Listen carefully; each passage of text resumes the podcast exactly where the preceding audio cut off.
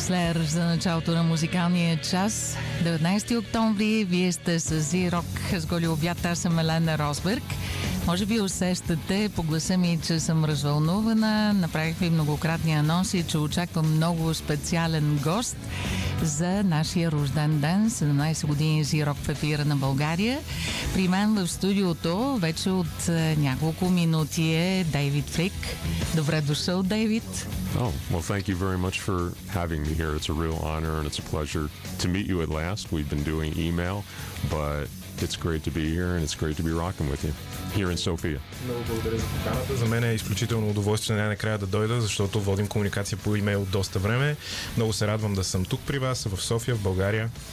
А, усмихнах се и слънцето, за да ти представим а, София с а, така по-приятна, симпатична физиономия. Това първия път ли ти е в България? This is my first time here, and I'm I was very excited to be asked to be a part of this conference. Uh, Ruth Koleva of uh, So Alive, I've met her a couple of times at uh, a festival in Denmark, and she spoke to me about, would you come to Bulgaria, would you come to Sofia for this conference? And I thought, you know, it would be someplace new for me. I would get to hear new music, um, meet new people who are as excited about music and great journalism as I am, and I said, yeah, you don't have to ask me twice, I'm, I'm coming, so here I am. За пръв път съм в София. А, много се радвам, че съм тук за конференцията, която по-късно днес, а, в която ще участвам. А, So Alive, поканим Руд Колева, с която сме се виждали няколко пъти на фестивал в Дания и си говорихме за това как, а, защо пък да не дойда. Тя ме покани, казах, че това е ново място, би било вълнуващо да видя място, на което не съм бил, и казах, че няма нужда да ме пита два пъти. Приех с удоволствие и сега съм тук.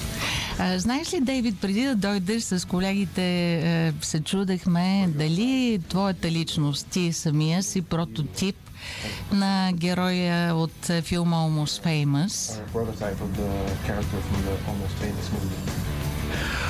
Um, I wouldn't say I'm the prototype, but I know Cameron Crowe, who created the film, wrote the story, won an Academy Award for it. I know him very well, and he's a great colleague and a really great friend. And when I actually saw the premiere of Almost Famous in New York when the film was done, I actually went up to Cameron and I said, you actually told my story as much as your own, you know, because it's about someone who loves music so much that they want to be a part of it in some way. And in this case, for Cameron, and this is true, this is his life as a, starting as a teenager, he wanted to be a writer. He wanted to be there with the musicians, see how it was done, be a part, not just of the excitement, but of the process of, of the art of making great music. And that's my story as well. You know, I started out like everyone does, buying records, playing guitar, um, wanting to know more, you know, how to how do Mick and Keith do it? You know, what is it that the Beatles do that creates this music? Or Jimi Hendrix, how does he do it? And one of the ways to get closer was to ask questions and to ultimately be able to ask the musicians. And that's what Cameron was doing. That's what he does in the film. That's my story as well. А, не знам дали съм конкретно прототип на филма, но тъй като се познавам с неговия създател Камерън Кроу, а, който направи филма и спечели и Оскар за него, а, когато видях премиерата му в Ню Йорк, а, видях персонажа и всъщност след това казах на Камерън, че той е разказал моята история, но същевременно е разказал и своята, защото като писател и като творец той е искал да бъде част от музикалния свят и да види отблизо как работи той, а, което беше и моята история. Като младеж а, исках да разбера повече за музиката, исках да науча как са го правили Beatles, как го е правил Джими Хендрикс, като аз като прохождащ китарист, и в този случай е много важно да си част от а, музиката и да разбереш възможно най-много, за да можеш да разкажеш подобна история. И това е случая с филма. Камерън е разказал своята история, но и моята. Значи ние все пак имаме така добро предположение. So, we, we had a good guess. А, вчера нещо така забавно, предполагам и за теб. Вчера предложих на нашата публика един банд батъл. Трябваше да изберат между Дейвид Гилмор и Роджер Уотърс. Аз знам, че първият ти концерт, доколкото четох, е тъкмо на Pink Floyd. За кого би гласувал ти и защо?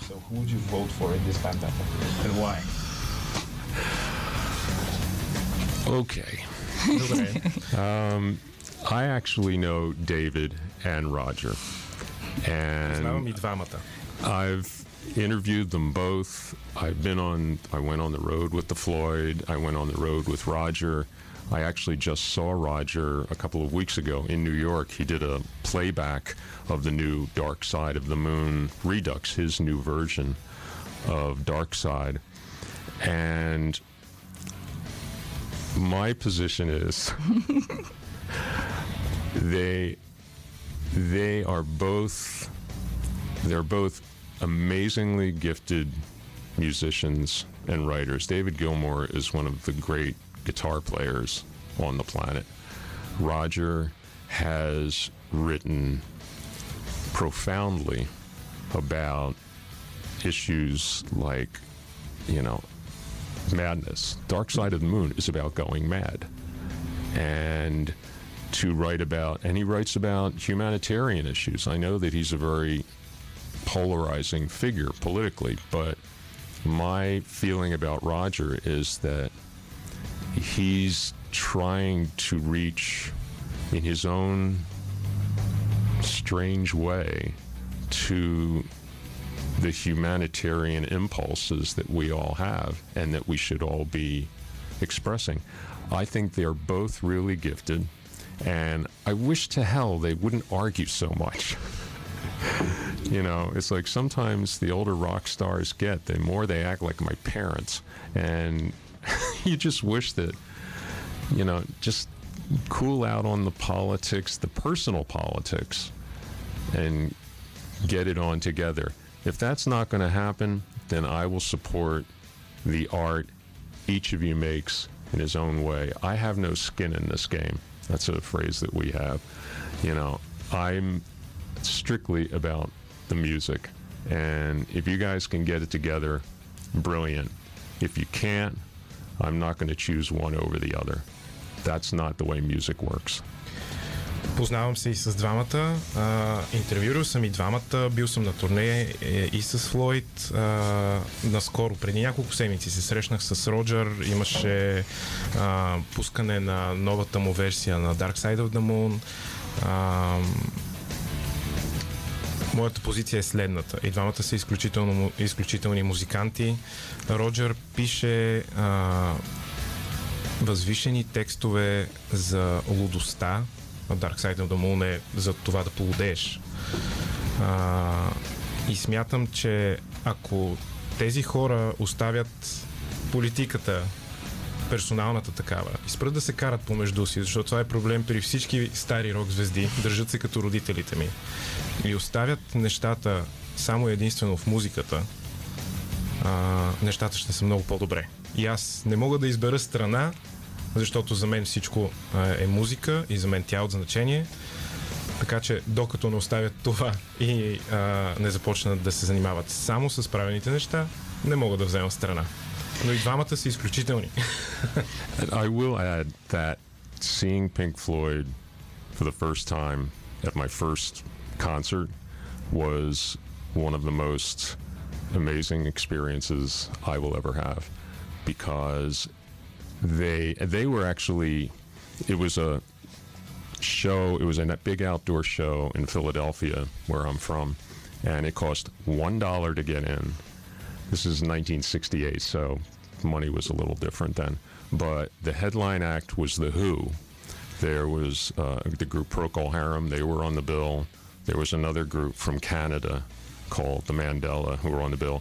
Pink Floyd were at the bottom. It was David Gilmour's first U S tour, and they were playing music from A Saucer Full of Secrets, their second album, which is one of my favorite Floyd records, and they were extraordinary. They played for one hour, and it was like top of my head went off. And it also made me realize how important live music is versus records. Records are wonderful. I've got about ten thousand of them. But I will take live music every time. And the great joke of that whole night was that the Floyd played, the next band, the Mandela, played. There was a thunder and lightning storm. The guitarist was accidentally electrocuted. He didn't hurt. He wasn't hurt. He just got a bad shock. And they that was the end of the show. They sent everybody home. But I got to see the Floyd.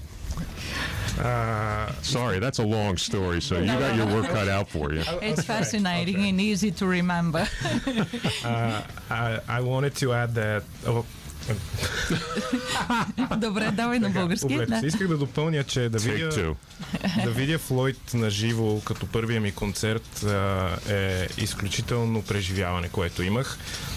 Интересното е, че беше фестивал, всъщност Флойд не бяха хедлайнер, хедлайнер бяха The Who. На плаката Флойд бяха най-отдолу. Имаше друга група, наречена Мандела, още една група от Канада. Procol Harum също. Да.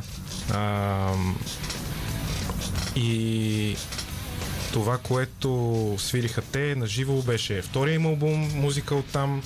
А, имаше и една много интересна случка с това, че Флойд свириха, след тях свири Мандела и се появи гръмотевична буря. Един от китаристите го удари ток много силно, след това шоуто приключи, но се смяхме, че все пак успяхме да видим а, Флойд на живо. И всъщност това е и причината толкова много да ценя живата музика, защото имам десет хиляди а, албуми, плочи в какъвто и да е вариант вкъщи, но да видиш изпълнителите на живо, това го избирам всеки път. И понеже Дейвид спомена, че за един долар е гледал тогава такива банди, които са чудовищно важни за историята на музиката, искам да го питам, не смята ли, че с билетите в настоящето за концертни преживявания, концертите стават едно елитарно преживяване?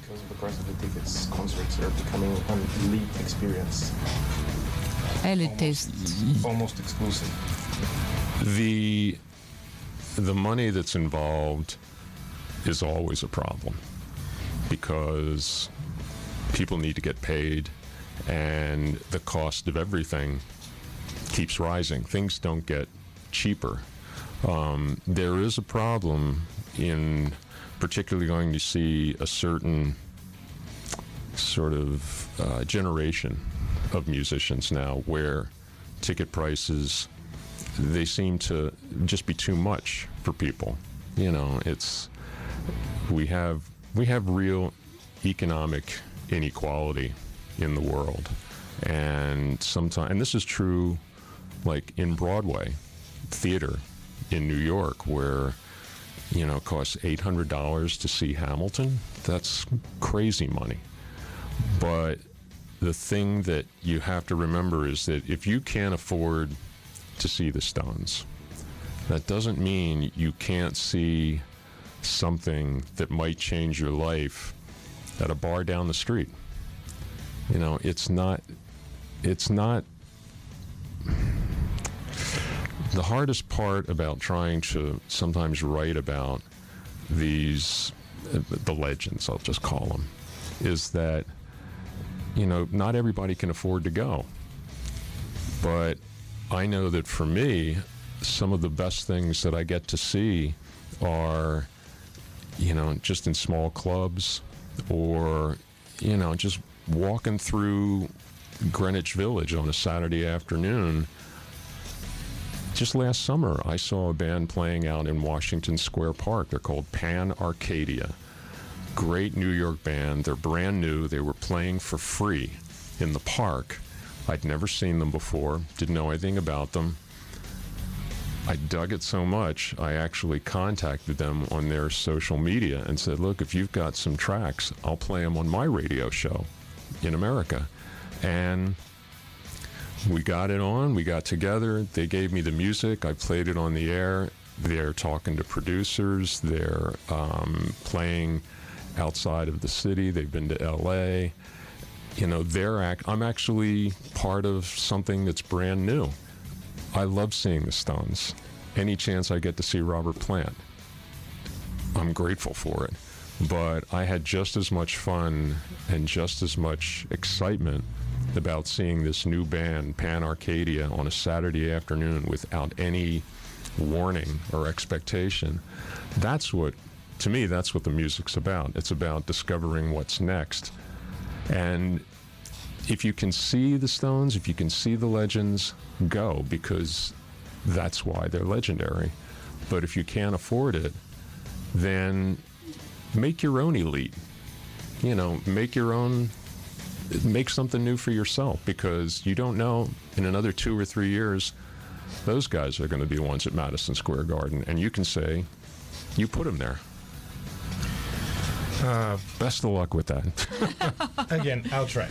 uh, парите винаги ще са проблем в тази сфера, защото цените а, се покачват, на хората трябва да се плати и няма как това да се избегне. А, има и голям проблем с икономическата неравност, в която живеят хората. А, и това е проблем не само в музиката. Бродуей, например, струва осемстотин долара да видиш Хамилтън на живо, което е налудничева цена. Но това, което е важното, е, че ако някой е фен на Стоунс и не може да си позволи да ги види на живо, това не трябва да го отказва. По-скоро човек трябва да намери а, нещо ново в някой клуб, отколкото да се опитва на всяка цена да види легендите. И това е и друг проблем, който имам, когато пиша за групи като Stones и за такива легендарни музиканти, защото не всеки може да си позволи да ги види. А, на мен ми е много любимо да вървя по улицата, да видя бар, да видя, че има жива музика там и просто да видя нова банда, която току-що изгрява. Съвсем наскоро ми се случи нещо подобно, просто в парка видях една изключително изцяло нова група, казва се Pan Arcadia, а, свираха в парка на живо и безплатно. А, толкова много ми хареса, че след това намерих социалните им мрежи, свързах се с тях и им казах, че ако имат записани песни, мога да ги пусна в моето радиошоу. А, завързахме контактите, това се случи. Знам, че те вече работят с продуценти, а, водят разговори. И всъщност а, това преживяване е изключително ценно. Ако аз обичам да гледам Stones всеки път, когато имам възможност, но обичам и да откривам тези неща.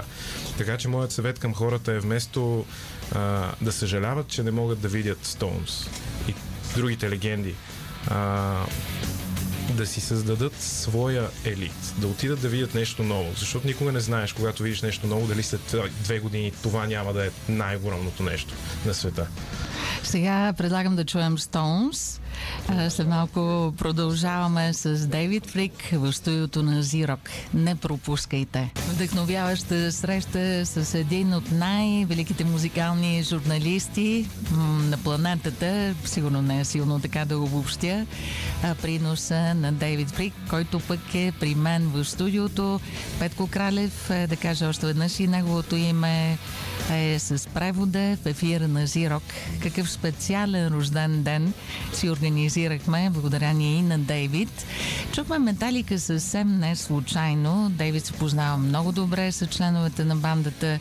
Неотдавна отново ги е гледал на концерт. Той е правил сигурно многобройни интервюта с Металика, включително и в собственото си шоу по Sirius Икс Ем. Какви са новините около любимата банда? Те са изключително чудовищно популярни в България.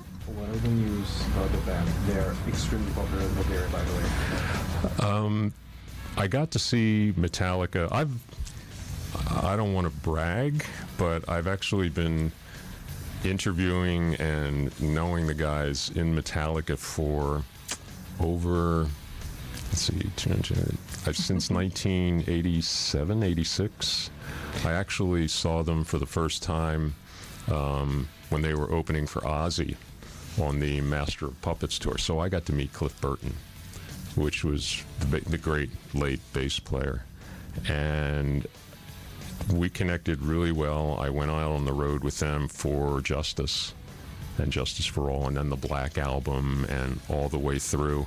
And I just got to see them on the new tour in the States, which they call No Two Alike, which is they do two shows in the same city and venue and com- do completely different sets. And they were spectacular. They played a lot of the new album, seventy-two Seasons, and they sound as hungry and determined as they did when I saw them, you know, playing Blackened and Justice in nineteen eighty-eight, eighty-nine. А, не искам да се хваля, но се познавам с а, хората, момчетата от Металика от хиляда деветстотин осемдесет и седма година. А, за пръв път ги видях, когато откривах а, за Ози. А, след това пътувах с тях за турнето на Justice for All и за черния албум.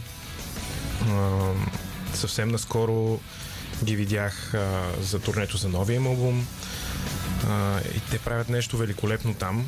Uh, правят No Two Alike, което означава, че няма две еднакви. Uh, в един и същи град, на едно и също място, правят два концерта, коренно различни един от друг. Uh, с различни сетове, с uh, различен сетлист, с различна сцена. И това, което мога да кажа е, че изглеждат толкова гладни и надъхани в момента, колкото бяха и когато ги видях за пръв път. Actually, one thing that I would um, add about this album, I did a um, a radio special with Metallica back in the States for the new album for seventy-two Seasons, and in talking to all four guys, James, Lars, Kirk, and Rob, one of the things that came up was how much Kirk and Rob contributed to the writing, that it was a lot more collaborative this time around because Rob and Kirk were bringing in really great riffs and ideas, which James and Lars, as the primary writers and kind of producers, they collate um, into the songs. And it was really interesting to then see the songs performed live to appreciate how connected they are as musicians, um, even more so than they've ever been. And it was interesting also, t- as someone who's interviewed them a lot over the years, um, on the first night in New Jersey of the seventy-two season show, No Two Alike, there was a little party after the uh, the gig, and you know, lots of friends and management folks I knew there, and the guys came in, and at one point I was talking to Rob, and then James came by to say hi, and uh, he was with a friend of his, and he introduced me to her, and he said, "This is David Frick. If you want to know anything about me, ask him, because he knows more about me than I do." Искам да разкажа още нещо интересно. Um... По случай новия му албум seventy-two Seasons направих специален епизод на моето радиошоу, в което поканих четиримата при мен, за да си говорим за албума и за неговото създаване. И това, което е много интересно в, специфично в този албум, че Кърк и Роб са участвали много повече в процеса на написване на музиката за този албум, за разлика от предишната работа, в която Ларс и Джеймс са основните фигури. А, този албум е доста по-колаборативен, доста повече съвместна работа имало по писането, и заради този разговор ми беше изключително интересно пък да видя а, резултата на тази съвместна работа на живо. А, също така беше много смешно на първото им шоу от това турне в Ню Джерси. След това имаше парти, на което бях и дойдоха Металика. Говорех си нещо с Роб, дойде Джеймс и с приятел и погледнаме, представи ни и каза на човека: "Това е Дейвид, ако искаш да знаеш нещо за мен, питай него, защото той знае повече за мен, отколкото аз самия. И понеже времето наистина се изплъзва между пръстите ми, искам да питам Дейв, смята ли и кое от неговите интервюта има историческа стойност? Аз знам, че си правил едно от последните интервюта, примерно с Кърт Кобейн. Do you think there is an interview of yours that has a historical value? Which one is it? Oh, to try to pick one is really, really hard. But I would say the one that seems to uh, affect people the most would be the interview with Kurt Cobain, because his... that loss was so shocking, and it really shattered people. And to have that conversation be one of, you know, really his last major interview, and to have that, for me to have that opportunity to talk with him at length, and actually to talk about music as well as his life, and how the music came from his life, and how his life informed that music. It's it's an important document, and I don't say that as the guy who did it, who had the interview. I'm saying that as someone who has heard so much back from other people about how important that interview was to them.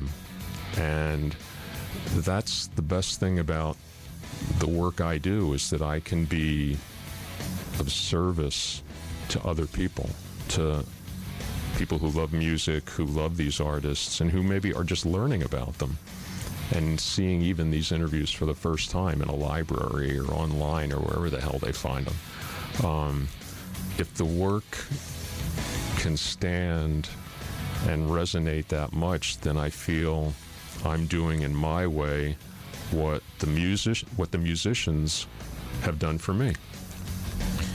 А, не мога да избера конкретно, но това, което мога да кажа, е, че наистина може би интервюто, което а, най-често се споменава и може би останало най-много в сърцата на хората, е именно това интервю с Кърт, което а, е последното му голямо интервю. А, възможността да съм човека, който е направил този дълъг разговор с него, а, тъй като загубата му беше изключително шокираща и пречупи много хора. А, да мога да си говоря за музиката му, за живота му, за това как музиката му произлиза от живота му, е изключителна чест. И го казвам не от гледна точка на човека, който е направил интервюто, а го казвам от гледна точка на човека, който получава обратната връзка за това колко ценно е това интервю за хората.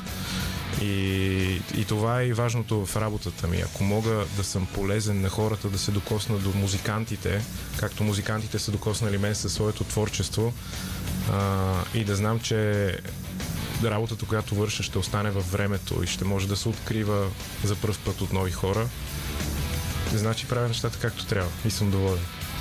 Може би един от последните ми въпроси а, към Дейвид е свързан с това как успява да овладее фенството си, чувството на симпатия, на страст към даден музикант. Позволява ли това да влияе върху интервютата му и налага ли си от някаква гледна точка автоцензура, когато прави рецензии и пише такива исторически есета към дадени издания?